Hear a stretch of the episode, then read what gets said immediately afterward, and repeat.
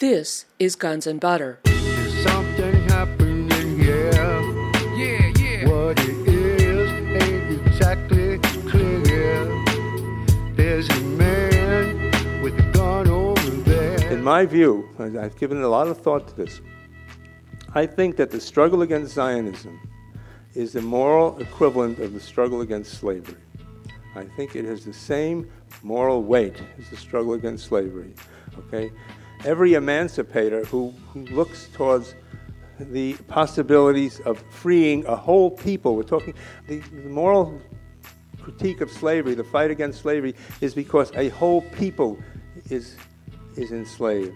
And in slavery means a whole people is subjected to the superior power and, and illegitimate authority of another people. So the peoples of Palestine are enslaved by the Zionist state of Israel. I'm Bonnie Faulkner. Today on Guns and Butter, Dr. Joel Kovel. Today's show Overcoming Zionism. Joel Kovel is currently professor of social studies at Bard College in New York. He has had a varied and distinguished career as a scholar and as an activist, and as a former psychiatrist and psychoanalyst. In 1998, he was the Green Party candidate for U.S. Senate from New York. Joel Kovel is the author of nine books, including The Enemy of Nature, The End of Capitalism, or The End of the World. He is editor of the scholarly quarterly Capitalism, Nature, Socialism. Information on his recently released DVD criticizing Al Gore's position on climate change, A Really Inconvenient Truth, is available at www.areallyinconvenienttruth.com. Joel Kovel's most recent book, Overcoming Zionism, Creating a Single Democratic State in Israel Palestine, became the center of much controversy in 2007. Today's presentation by Joel Kovel was given on February 15, 2008, in Berkeley, California. The event was sponsored by the NorCal Support Group of the International Solidarity Movement and by the Berkeley Fellowship of Unitarian Universalists Social Justice Committee. Joel Kovel. I do think I might want to read to you the pages of my book. First of all, because you can get a, at least some flavor of the book itself. The rest of the talk will be maybe contain a word or two from the book, but mostly be a commentary on what I'm going to read you now. And uh, this is from the eighth chapter of the book, which is called uh, Slouching Towards Jerusalem.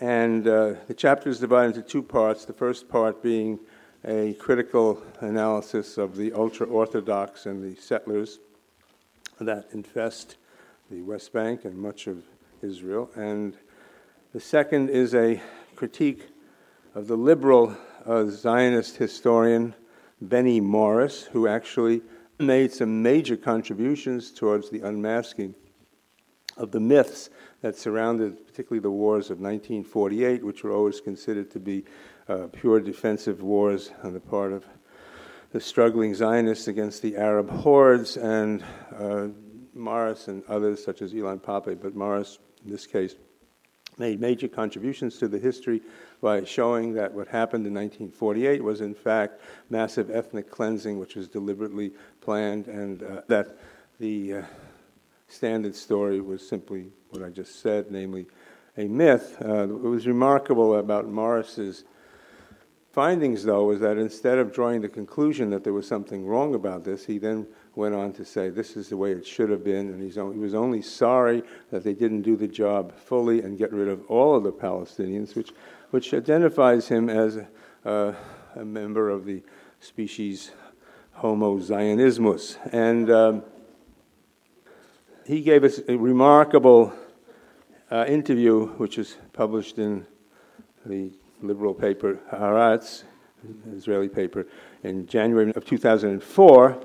And I'm going to read you from the last part of my discussion of that interview uh, because it, it gives a good vantage on how my book treats this problem and opens a space for the remainder of the talk. And, um, and so here I go. Employing another well worn trope of justification that the ethnic cleansing of Palestinians was justifiable because done in a great cause. Morris says quote, even the great American democracy could not have been created without the annihilation of the Indians. There are cases in which the overall final good justifies harsh and cruel acts that are committed in the course of history. Unquote. Then I continue. This is a you can't make an omelet without breaking eggs argument and is a well known rationalization for aggression. It is a dull, heartless, and mechanical view of history, which in this instance opens upon some reflections. The annihilation of the American Indians can truly be called a kind of Holocaust, differing from what Nazi Germany did to the Jews and others, such as Romani, chiefly in the extended way it unfolded and in the markedly different prior histories of perpetrator and victim. It is certainly the case that the United States, as it exists today, would not have arisen without annihilating the Indians, just as it would not have arisen as we know it without chattel slavery of black Africans. But the United States, as it exists, and what Morris calls the quote, great American democracy, unquote, should not be conflated. There have been contributions made by the United States to democracy but these may be reckoned as having arisen despite the atrocious record of Indian killing, either as the product of innumerable struggles from below to democratize the conditions of life, or more pointedly, from various appropriations of Indian ways. These latter would include the lessons the framers of United States democracy learned from the egalitarian Indian societies, especially of the Iroquois nations, and also the countless examples of the free intermingling of common peoples, the going native on the parts, part of whites, especially women, as well as communal arrangements between Indians, escaped slaves, and poor whites at times of a frankly utopian character. The American democracy would have turned out much better had such processes prevailed instead of the genocide against the indigenous. This could have happened. That it didn't happen is a matter of having the wrong class forces ending up on top, from which place they could impose their economic dominion and systematic racism, according to the ethos of Puritan elites. It was these who carried out the extermination of Indians, often co opting the lower classes into their project. And it is to a very great extent this annihilation, along with slavery, indentured servitude, and the violent suppression of workers, that has made America a racist society and eventuated in a nation state whose democratic facade has accompanied and helped to conceal an endlessly repeated record of blood, fire, and lawless intervention. Benny Morris puts on rose colored glasses when looking at Israel's great protector. But the country of which Simon Bolivar said back in 1828 that it was destined to plague the world in the name of democracy and which entered the 21st century with a man of the caliber of George W. Bush as its president and a population riddled with Christian fundamentalism, has a lot to answer for, including, to be sure, its partnership with Israel. There are a few generalizations that hold up across the historical spectrum. One of these is the necessity of coming to grips with one's national past in order not to repeat its crimes. The United States has a dreadful record of not accepting responsibility for its history, and so it constantly repeats its crimes. Think of how much better the great American democracy would be if it were to begin to confront its murderous past. One sign of which would be to build a great museum about the annihilation of indigenous cultures, and another one on the slave trade and its consequences, alongside or even Heaven forfend, instead of the Holocaust Museum in Washington, which directs attention from America's lost history. Because what the United States did to its Indians and black slaves is at the center of its existence and demands priority. And the Holocaust Museum in Jerusalem should be accompanied by a museum along the lines of the Great Museum in Johannesburg that gives witness to the crimes of a racist apartheid regime and to their overcoming because the racist expropriation and oppression of an indigenous people is at the center of the existence of Israel, just as it was of apartheid South Africa, and will not begin to be overcome unless it is recognized and reflected upon. One might imagine a series of exhibition rooms in such a museum, dedicated to the various transgressions spawned by Zionism from its inner being inexorable deductions from the bad idea. The second chapter, which is a, parenthetically, which is the history of Zionism, is titled "The Unnatural History of a Bad Idea," uh, and that's just what I think of Zionism. It's simply a bad idea. More than simply a bad idea, but it starts as a bad idea. Okay. Um, so these are the uh, uh, hypothetical, hoped for rooms in the history museum that should be built in Jerusalem about the transgressions of the Israeli state. First room. From its beginnings, Israel has been internally compelled to annihilate an existing indigenous society.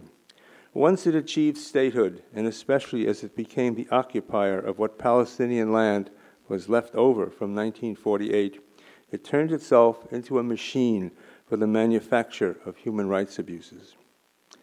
These latter necessarily and normally configure about an all pervading ethnocentricity that readily turns racist and is sown throughout society. The culmination is a system as structurally racist as apartheid South Africa, however distinct many of the external features may be. Israel produces militarism with its associated disregard for life in every corner of society and spreads this around the region and beyond, attacking its neighbors in an incessant drumbeat of aggression. It has perverted the memory of the greatest calamity ever to befall the Jewish people, the Shoah or Holocaust, in order to aggrandize itself. Alongside this, it has degraded a great world religion, Judaism, and fostered the rise within it of a narrow fundamentalism and stifling orthodoxy, a tool to the needs of the state. It has severely undercut the principle of lawfulness through its flouting of innumerable UN resolutions designed to check its behavior. Most seriously, it has actively contributed to the deadly spread of nuclear weapons by withholding its own arsenal, built clandestinely with the disgraceful collusion of the United States from any international covenant.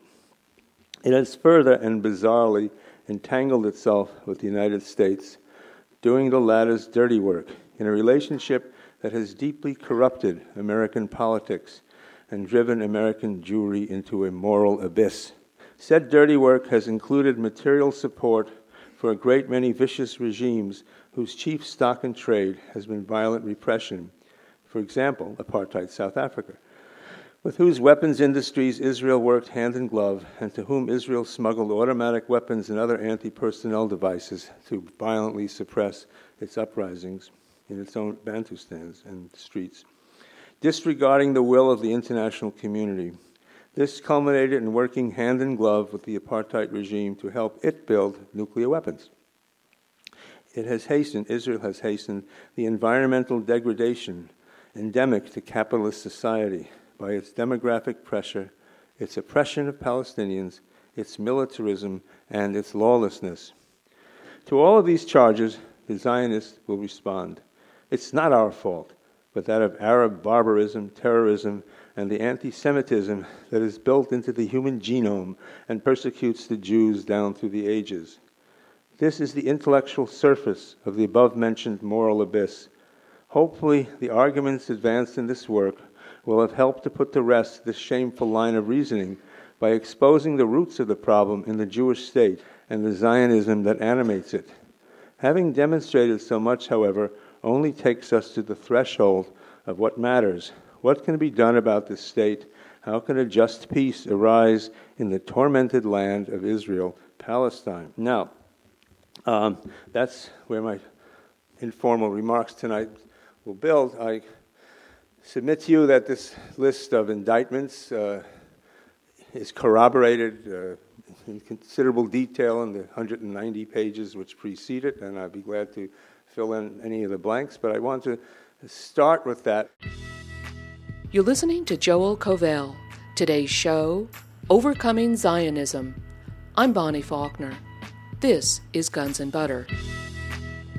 These phenomena are they're driven by certain conditions, and, and I want to talk some about them and talk about them in a in a multi-leveled way, uh, including with what happened to this book itself, uh, because Uh, Overcoming Zionism was received with uh, tremendous indifference and silence by the official world of uh, media of all sorts. It still, as a matter of fact, hasn't had an above ground review in any liberal publication, any newspaper, of any kind of note. And uh, I will say that I expected as much because I'm familiar with the terrain and how it works with, with uh, books and statements that stand outside of the accepted consensus of what, what is allowed to be sayable in our fair society. But uh, I was hoping for better, and indeed I got better. In the, uh, I mean, I got better news in the middle of the summer, in August to be exact, when the book's distributor, the University of Michigan Press, received a broadside from a group called Stand With Us Michigan. A, a word of explanation the book is published by Pluto Press, a British publisher, uh, to which I turned after failing to get an American publisher. And Pluto has to be distributed, and it's distributed by the University of Michigan, of course, a very major, powerful liberal institution with a, with a splendid record of defending uh, civil rights and uh, anti discrimination measures and the like. And oh, here comes this Stand With Us Michigan to say that, ah, Kovel, here's a book, Kovel, which is anti Semitic in its core. This book is, is, a, is an abomination. It is, a, it is a disgrace to the University of Michigan to carry this book and to carry books of similar uh, stripe from the Pluto Press. And uh, we just want you to know that we're going to keep after you until you get this book off the, the list. And uh, well, when I saw that, I was actually shocked, and uh, but kind of elated in a way too. I said, "Ah, oh, maybe, maybe I hit the jackpot," you know, and uh, um, maybe my book has really made a difference. It's got un- under their skin, you know. Uh, first, benign neglect, and now let's see if we can kill this.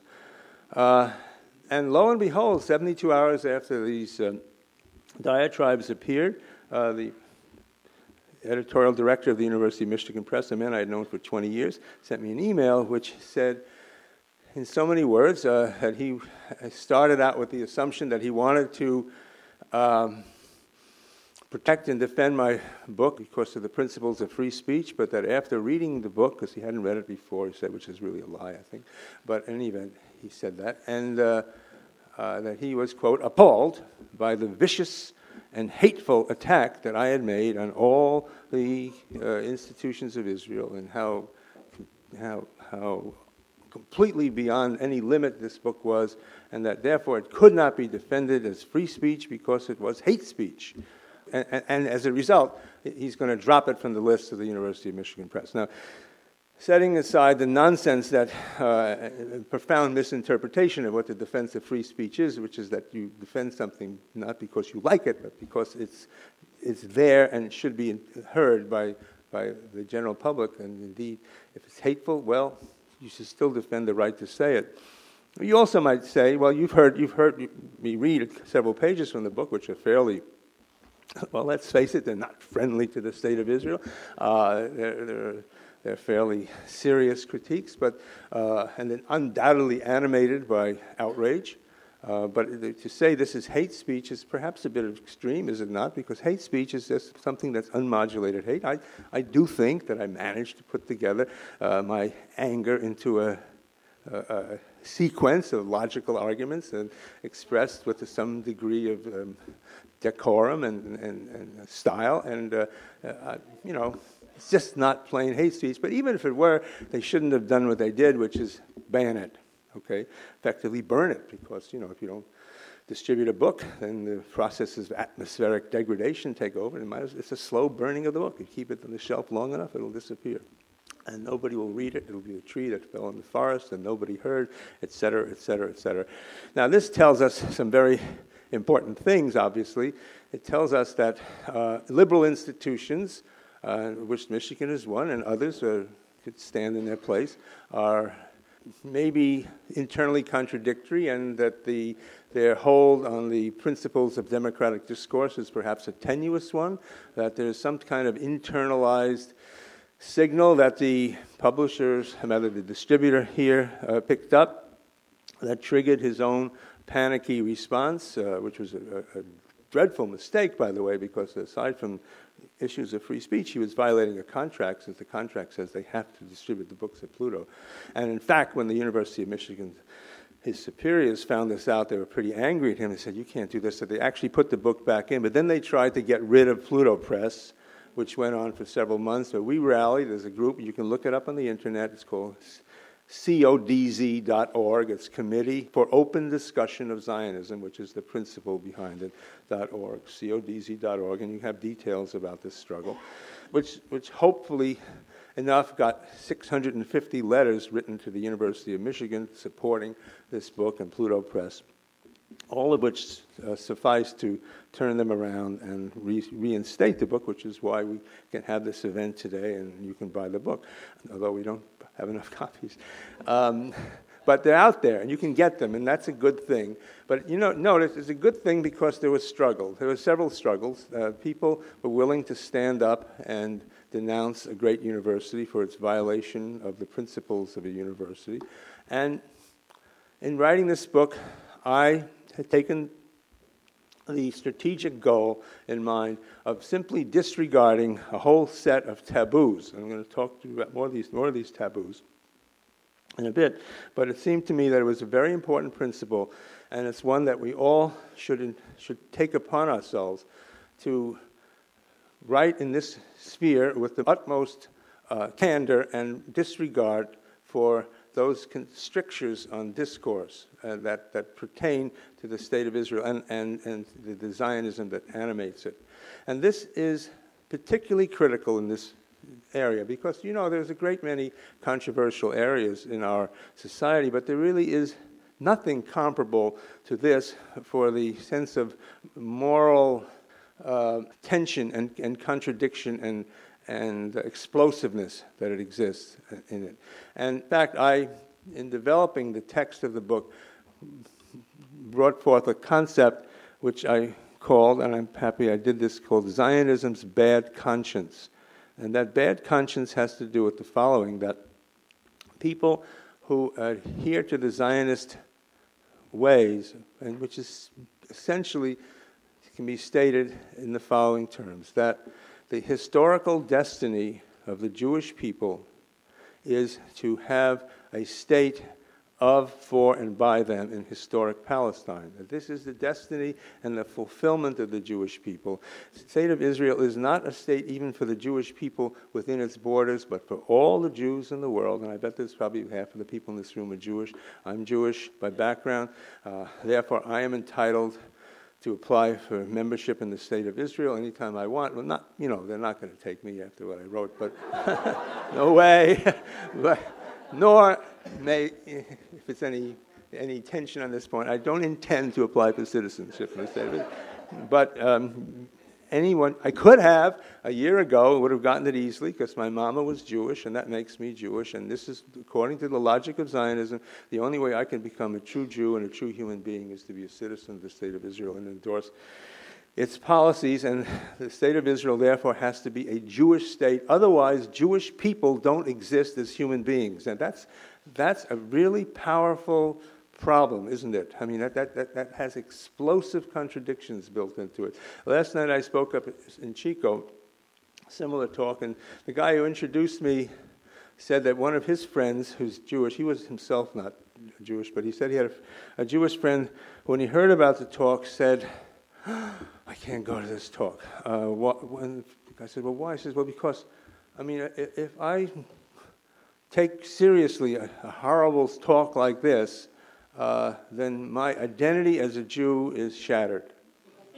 Now, you may laugh, but isn't that a serious question? I mean, if you feel uh, your identity, that's to say, your, your, your coherence and, and uh, extension as a human being, your integration with the life of your times, with the past, and, the, and your goals in the future, uh, is dependent upon loyalty to this state, okay, and if you're so afraid of listening to any criticism of the state, then you have a very, very fragile state of identity, and your whole life is going to be constricted and constrained. Now, I don't want to say this is a tragic situation. If, if the man had come to me and had told me that, well, should I attend your lecture because it might shatter my identity as a Jew? Um, and this is really what he said. I, I, listen, I've been a psychoanalyst, all right? I stopped being it, but I was really into that. And I would say to himself, deep interpretation. I say, get over it. You know? Get over it. You're a grown up. You know, uh, it's not the end of the world. And then I'd say something else. I'd say, you know, sir, hypothetical sir, you should be a bit ashamed of yourself. Maybe not guilty, but ashamed of yourself uh, for uh, worrying about your identity.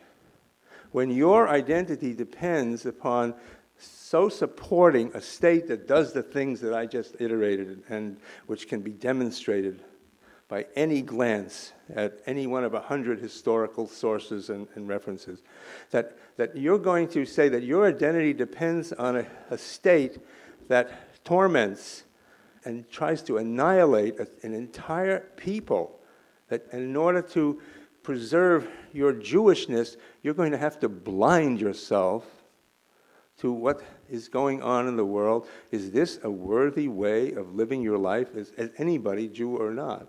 I mean, I think there's a tremendous crisis here, but the bad conscience of Judaism, which is exhibited by that phenomenon or by Benny Morris's phenomenon, because he goes nuts when he has to deal with the fact that he really wanted these transgressions to take place. You're listening to Joel Kovel. Today's show Overcoming Zionism. I'm Bonnie Faulkner. This is Guns and Butter.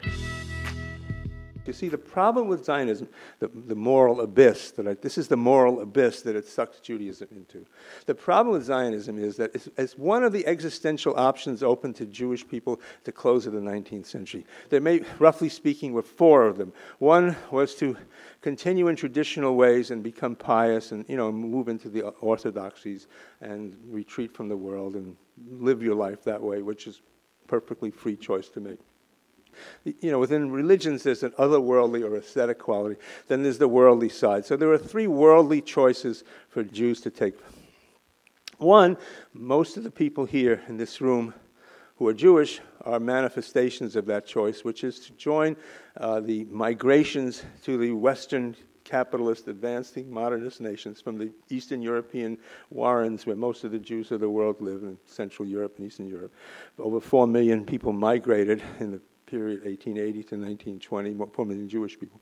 And of course, to this country in particular, where the Jewish people became so extraordinarily successful. And the chap who said he couldn't come to my lecture last night undoubtedly was one such manifestation because he had been a professor at Chico State and all that, which is pretty successful. So um, that's option two, or the first of the worldly options. The second of the worldly options was to try to transform society. And society in this respect is, of course, class society, it's capitalist society, but it's also the society that was persecuting the Jews because persecutions of Jews were actually mounting towards the end of the 19th century. As any intelligent person could see, a tremendous uh, uh, historical crisis brewing as the tectonic plates of the history of that time converged towards the, towards the catastrophic developments that we know from the First and Second World Wars and the rise of Nazism, the rise of Bolshevism, and the the, terrible struggles that ensued, leading up to, of course, the Holocaust. So this is not uh, a trivial matter, but the option, the second option, the worldly option, is the one that I myself endorse as a Jew, which means that maybe I'm not an ordinary Jew because my option is to try to transform society. To do that, I have to take a universal perspective. I have to uh, not accept the terms of anti Semitism and try to transform a society that generates anti Semitism.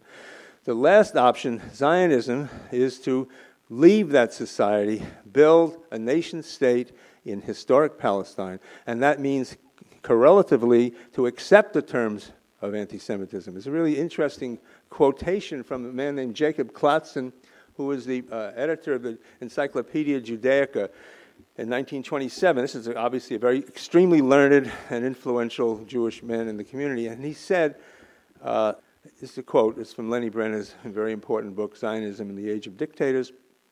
Klatzkin says, if anti Semitism is not true, then Zionism cannot be true. Anti Semitism being true means that the Jew is perpetually to be an outcast, that the Jew has no place or role within European society, that the only thing to do is to actually leave, which is exactly the, the anti Semite would like, a more benign interpretation. So that expulsion in that level, and rather than social transformation, is, is preferable. Okay? And uh, that indeed is one of the deep contradictions of Zionism because as the Zionists learned, if they wanted to have their nation state, they couldn't do it on their own. They had to do it with a powerful patron, so they also would have to become the clients of a great imperial power. So even as they were talking about you know, anti Semitism must be true, they also were talking of themselves as an outpost of the West in this area of historic Palestine. Now, the next level of contradiction has to do with the fact that although the Jews wanted a nation state, they were not, by any true sense of the word, a nation at that point, simply because of the fact that for several thousands of years they had lived all over the planet and had no particular allegiance to any territory, which is what's necessary for nationhood. Um, there's nothing wrong with that. It made the Jews uh, uh, what Stalin would call rootless cosmopolitans, and that I, you know, I don't agree with much of Stalin, to say the least, but I think that's okay, and I, I think it's all right to be a rootless cosmopolitan. It's a rather interesting way of being, isn't it? I mean, yeah, let's, let's hear it for rootless cosmopolitanism. uh, you can put that on your website or something like that. So. Um, but the Zionists were caught up in, in, in, all of these contradictory matters. And it's very important to bear in mind that they weren't a true nation, but they wanted to be a state, which meant they had to obtain the territory to be a state on, and had to do it, needless to say, by conquest, because they wanted habitable territory. That habitable territory is filled with inhabitants, and inhabitants do not like to be displaced. There has never once been an instance in the history of the world when a colonized people welcomed the colonizers and said, "Oh, great, take my take my land. It's a free gift." You know, uh, particularly in this case. I mean, not particularly, but it's even more poignant in this case because the displaced people were already oppressed people who had been living under the yoke, a rather benign yoke on the whole, nonetheless a yoke of the Ottoman Empire for centuries, and had themselves no autonomy. And all of a sudden, here come these Europeans saying, Would you please step aside? We would like to have your land. Now, that's not going to work unless violence is achieved. The Jewish fascist cum revisionist Vladimir Jabotinsky, of course, was very clear about that back in the 1920s. And although the mainstream of Zionism abhorred him and, and wouldn't uh, agree with anything of the sort, if you look at their inner councils and the things they were writing to themselves, they perfectly agreed yes, this has to be a violent process. It cannot take place except by force of arms.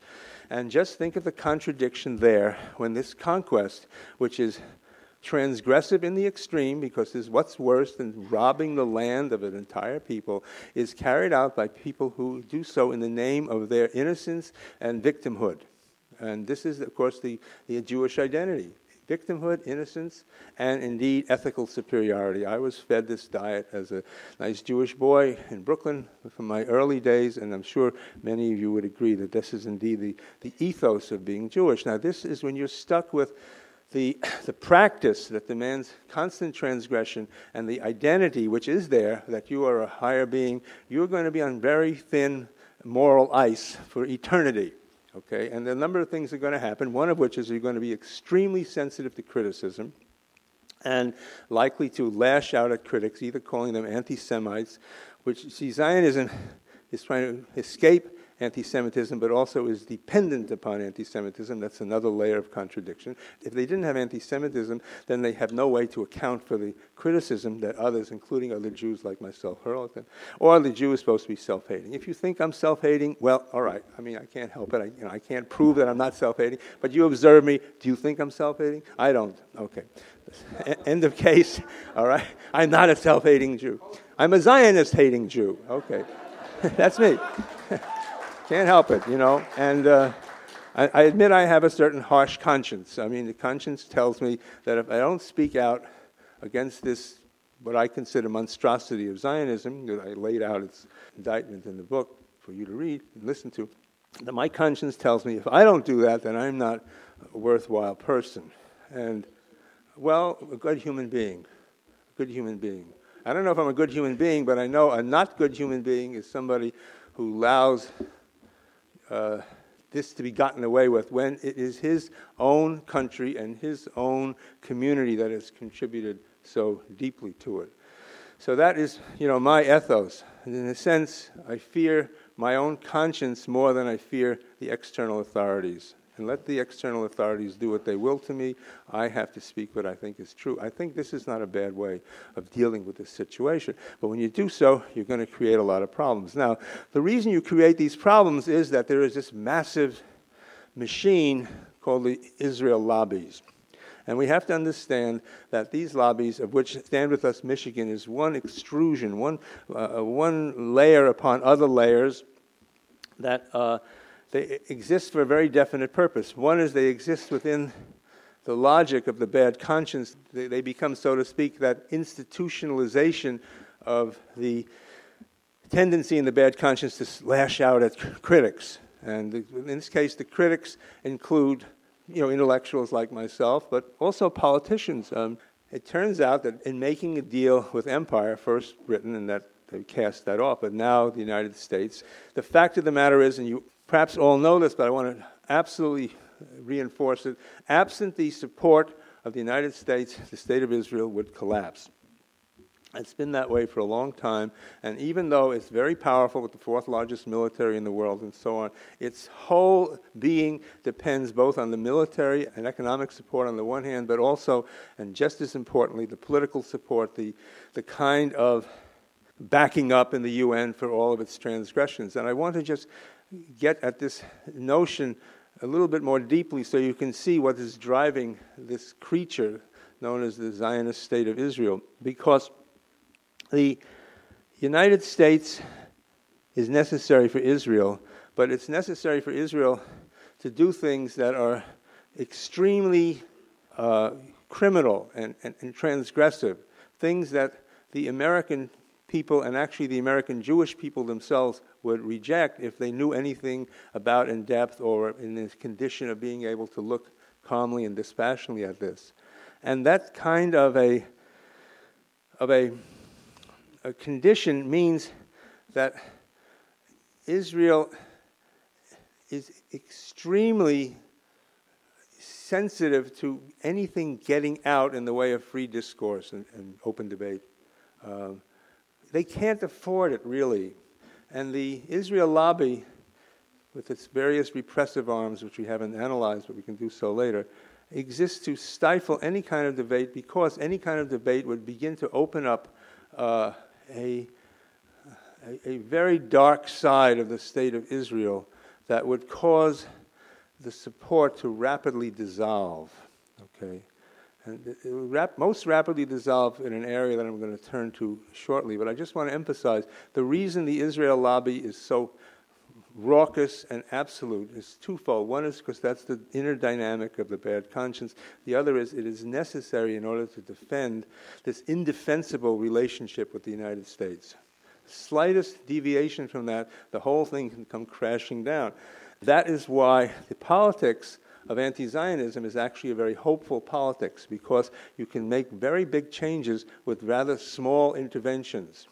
And the times are, in fact, changing in this respect because thanks to the unholy relationship between the U.S. and Israel, as you know, we have gotten into this nightmarish war in the Middle East, and Again, if you want to take that up in question period, you can go into the, the, details of it. But the fact of the matter is, the Iraq War would not have happened without major interventions from the state of Israel. And since the Iraq War is turning into such a nightmare and such a horror, it's starting to provoke questioning of Zionism on the part of even the ruling classes. And so there's an inter-ruling class division here, which has major implications.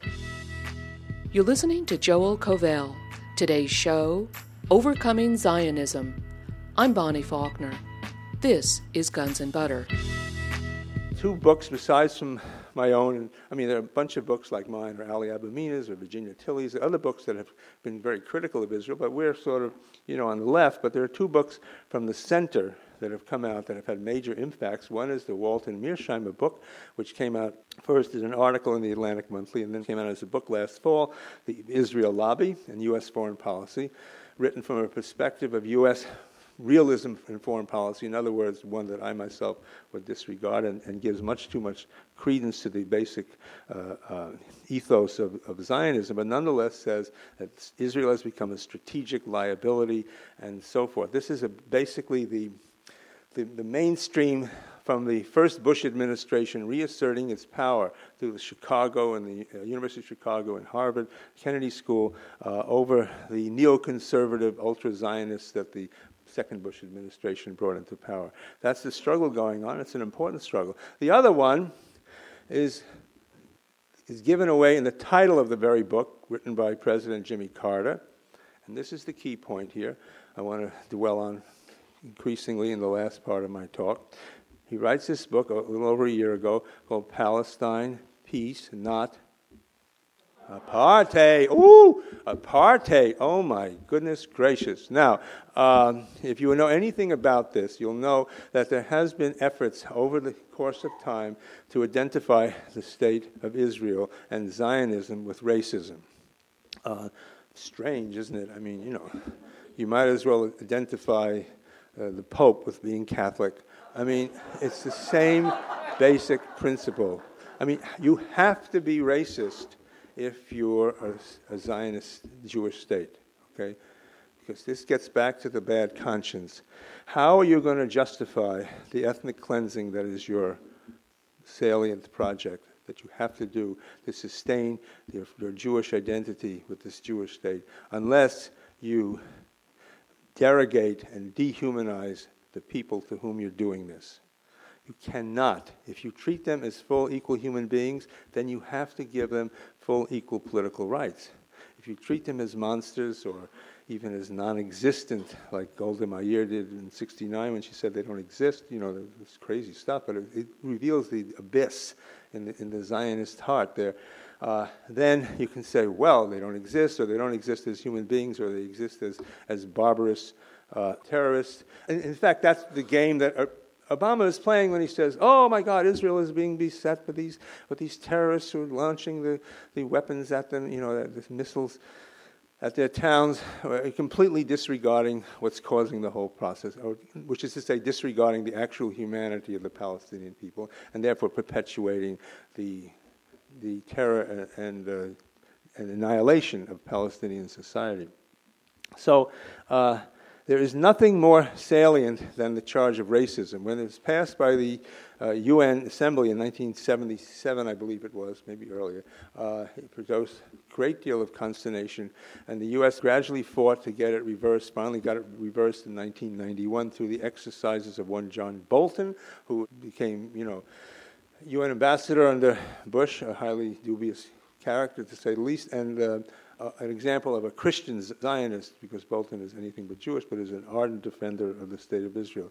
Um, in 2001, it took a trip by uh, Colin Powell to disrupt the Durban Conference on Racism, which was going to renew that charge against Israel. Powell came in and, and bullied his way around and basically walked out and kind of wrecked the conference because once again, Zionism was going to be called racism.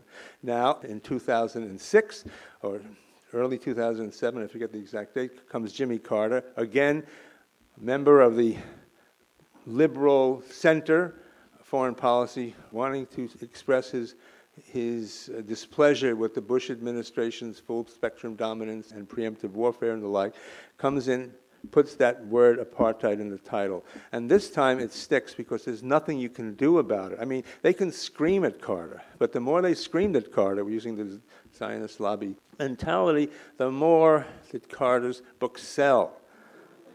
That the publisher originally printed 330,000 copies, it sold 500,000 copies. I don't know how many people read the book, it doesn't matter. It planted the idea apartheid because let's face it, they don't have to be very sophisticated intellectually to draw the conclusion hmm, apartheid, I heard about that. That was South Africa. What, what happened to South Africa? Oh my gosh, we changed it. We got rid of that racist state.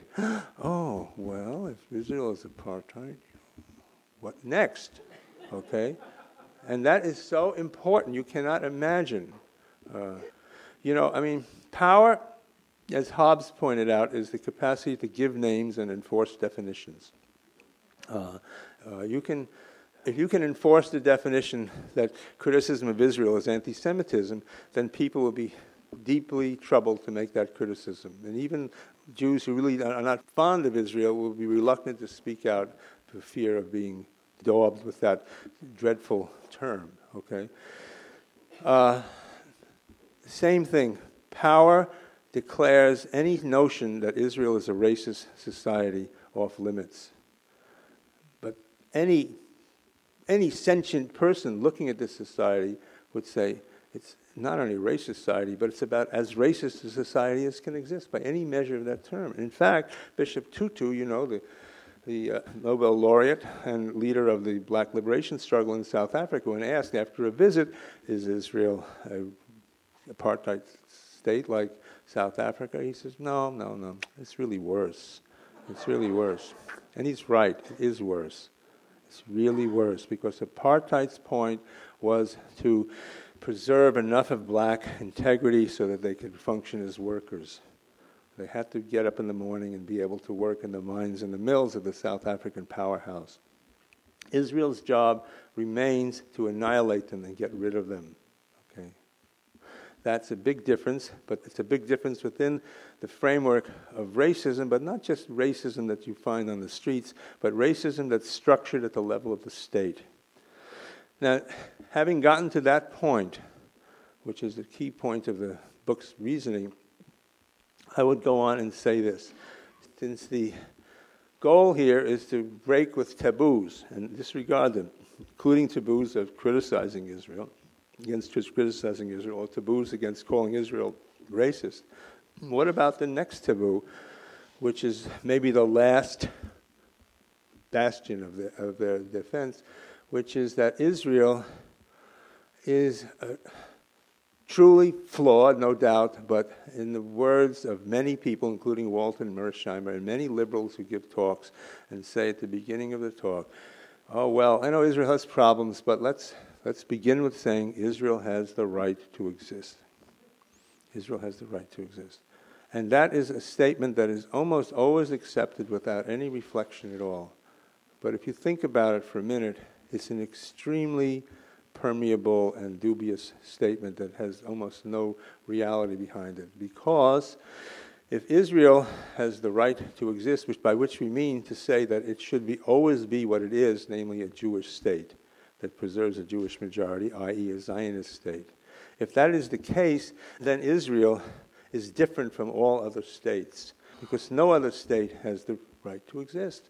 Uh, I'm not saying states necessarily should be made not to exist, but the history of the state is, at least the history of the modern state, is that it's established as not having an inherent right to exist, and that principle is enunciated in our own Declaration of Independence by Thomas Jefferson. Okay, that is the basis of the democratic idea. And Jefferson went further by saying, you know, I think it'd be better to have a revolution every 20 years to clean out the state and change it basically. I don't mean, we don't mean changing the government now, we mean changing the nature of the social contract.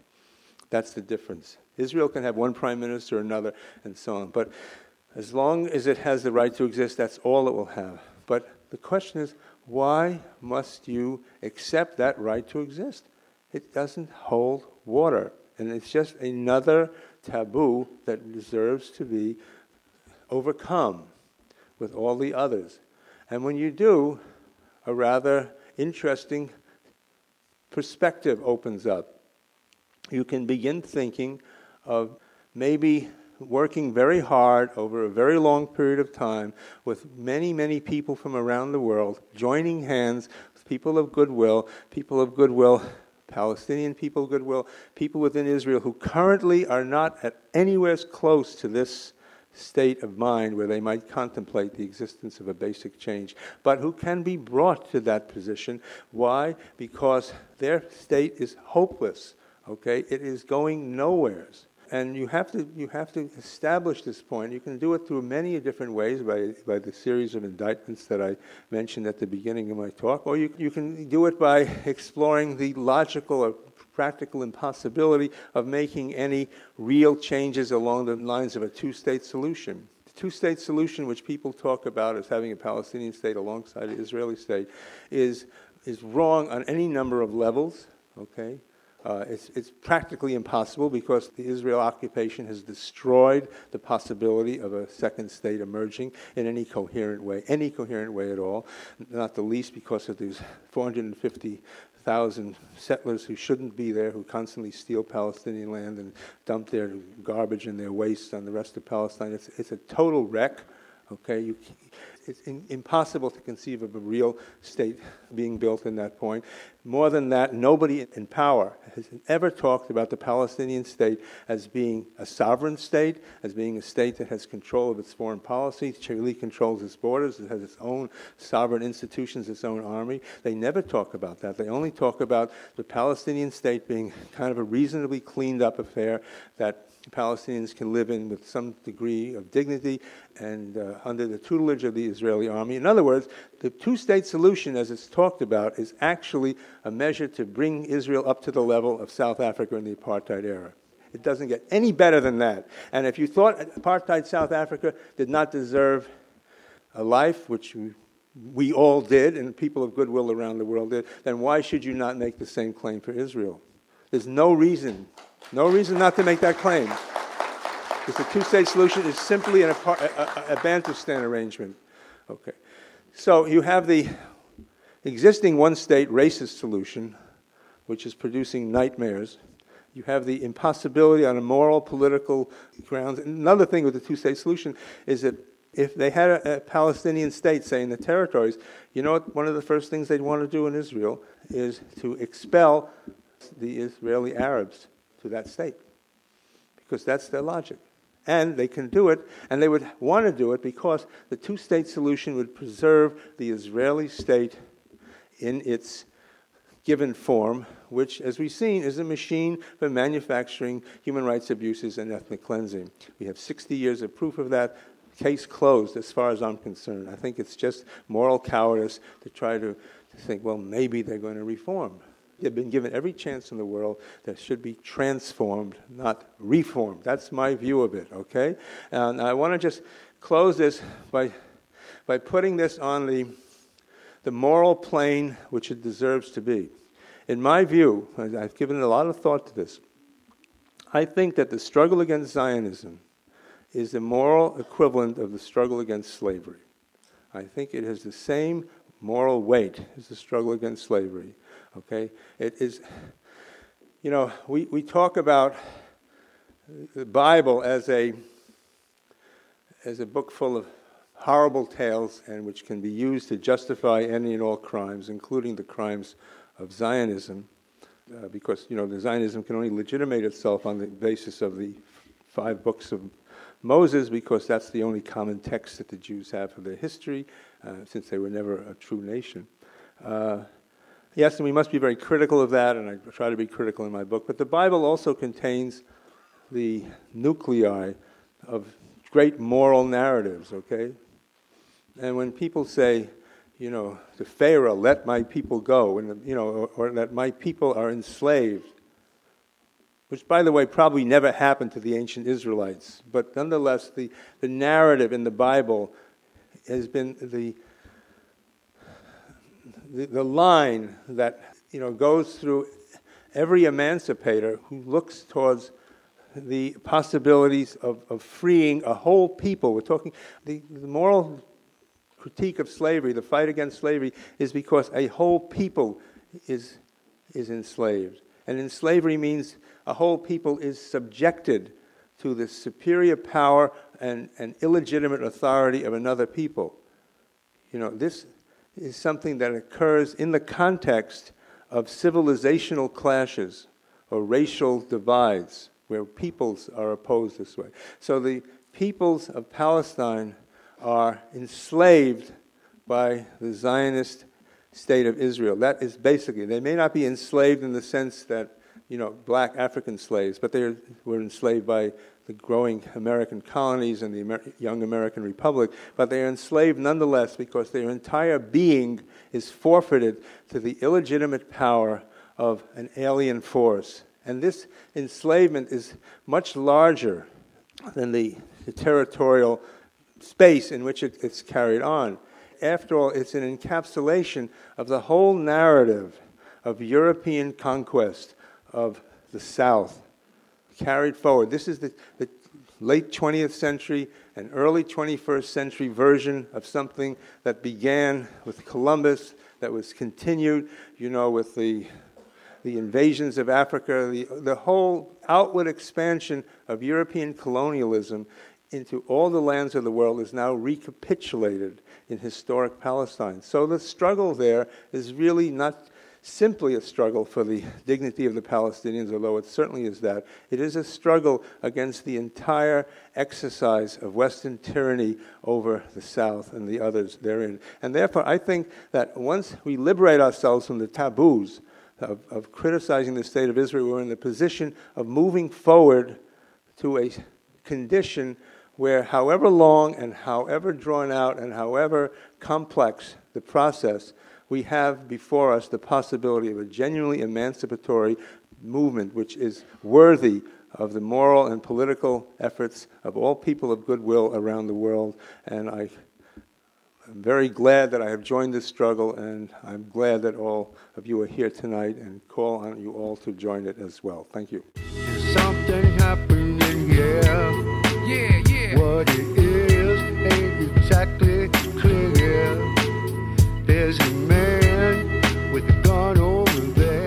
been listening to author Joel Kovel. Today's show has been Overcoming Zionism. Joel Kovel is currently professor of social studies at Bard College in New York. He has had a varied and distinguished career as a scholar and as an activist, and is a former psychiatrist and psychoanalyst.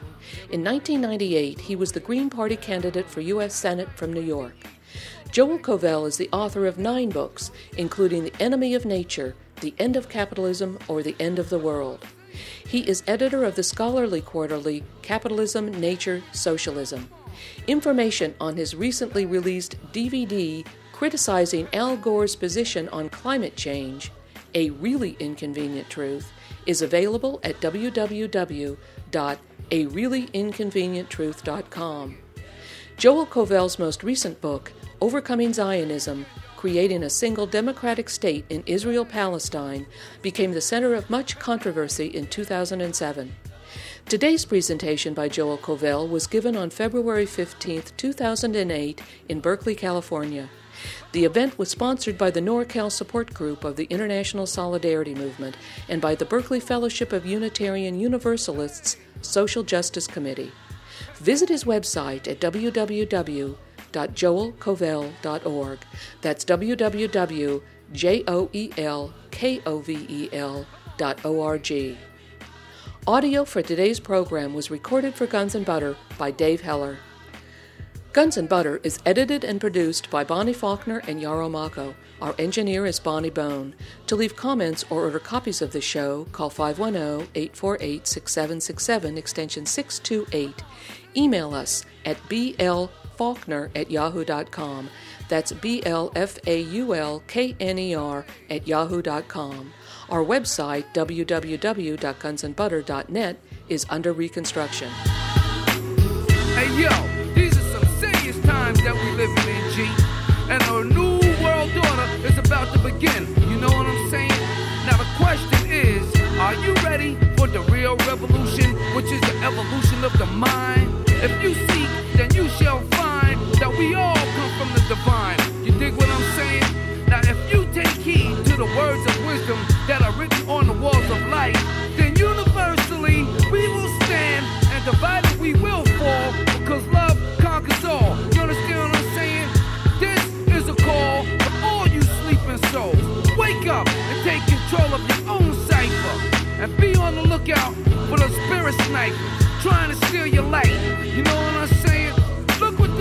yourself for peace. Give thanks, live life, and release. You dig me?